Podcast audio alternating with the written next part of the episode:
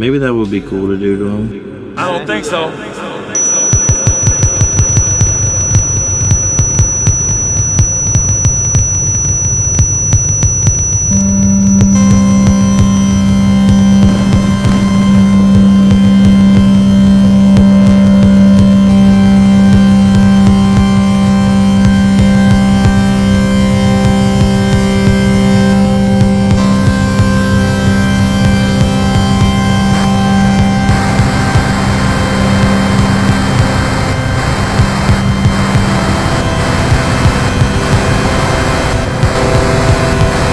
Man, that's a dinner reservation. You gonna have to listen. He'll